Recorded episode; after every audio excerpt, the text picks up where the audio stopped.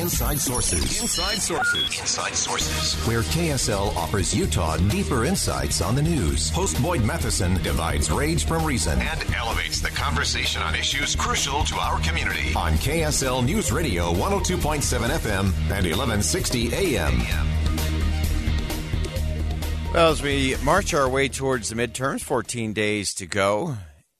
And as always, we can't just look at the target. You got to look at what's on the other side. And sadly, once the election day happens, when we all get up on the Wednesday after the election, we will be entering a lame duck session of con- con- Congress. And the federal deficit's about to get a major boost uh, by, by many of those representatives who will be on their way out of office. And so, as we look at that, the short weeks between the midterm and uh, when we get to January and the new Congress gets sworn in, there will be a mega amount of spending and dollars on the table that will all impact deficits and debt. Uh, and to help us really take a sharp look at that, because we can't just look at the target of the election, uh, we've got to look at what comes next. Uh, Romina Boccia is the director of budget and entitlement policy at the Cato Institute, uh, and always gives us great insight into what is coming when it comes to spending. Uh, and uh, Romina, thanks for joining us. And you have a great piece talking about the lame duck Congress threatens to drive up spending and deficits even more. Yes, thank you so much for for having me. I am not excited at all about this lame duck Congress, and I wish we could just not have it because I think it's just a terrible idea to allow lawmakers to punt on important legislative decisions until after an election has happened, and especially with a number of members who will likely be leaving Congress at that time to then cast votes that uh, their constituents will not be able to hold them accountable for for at least another two years. Yeah, and as you uh, look at that, so so two parts to that. One, uh, it's pretty clear and spelled out that Congress is supposed to get their work done before September 30th, uh, when the fiscal year starts. They often punt that, uh, obviously, in election year, so not being accountable. Uh, and now we end up in December. Do you think in December we're going to see uh, all the big spend, or do we see another continuing resolution and uh, punt it a little further?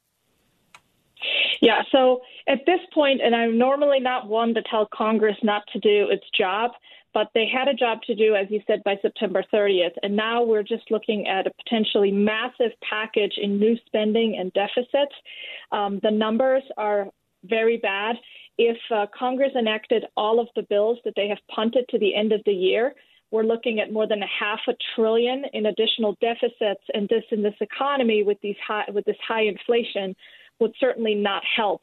Um, over 10 years, that would amount to 4.5 trillion in additional deficits. Uh, but even just that first year cost of about a half a trillion would amount to roughly $4,500 for every tax-paying American household which is not jump change. So I, I hope that they don't move forward with this during the lame duck, but I'm not going to hold my breath. The current deadline is December 16th.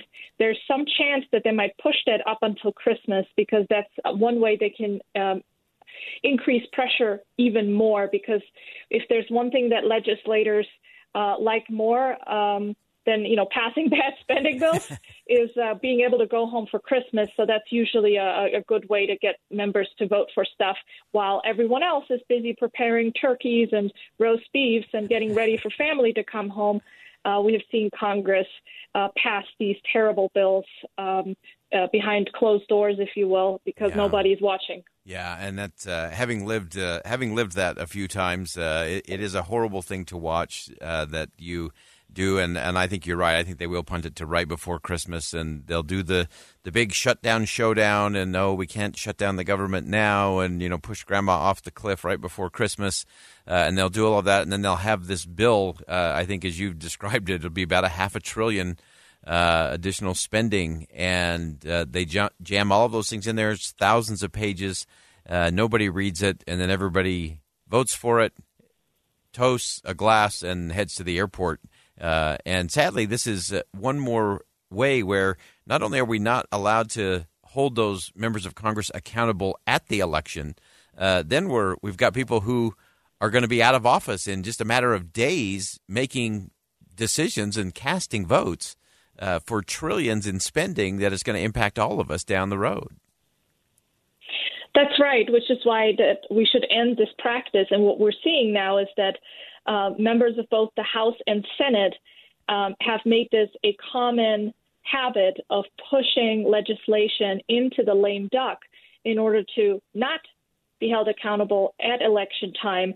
And then two years pass between when they actually take those votes and the next time constituents get to make their voice heard. And by that time, many new issues have arisen where all that bad stuff that happened in the lame duck is usually forgotten. And so it's a very effective strategy for Congress, but it hurts taxpayers and it hurts our economy. And this lame duck in particular looks uh, looks very very dangerous, not just in terms of the size of the additional spending, but also the sheer breadth of the proposals that Congress is looking at. For example, there's an entire package of so called retirement bills that also conveniently include new expansions in the welfare system that would burden our budget with many billions um, uh, decades down the road, spending once enacted that uh, rarely, if ever, gets repealed.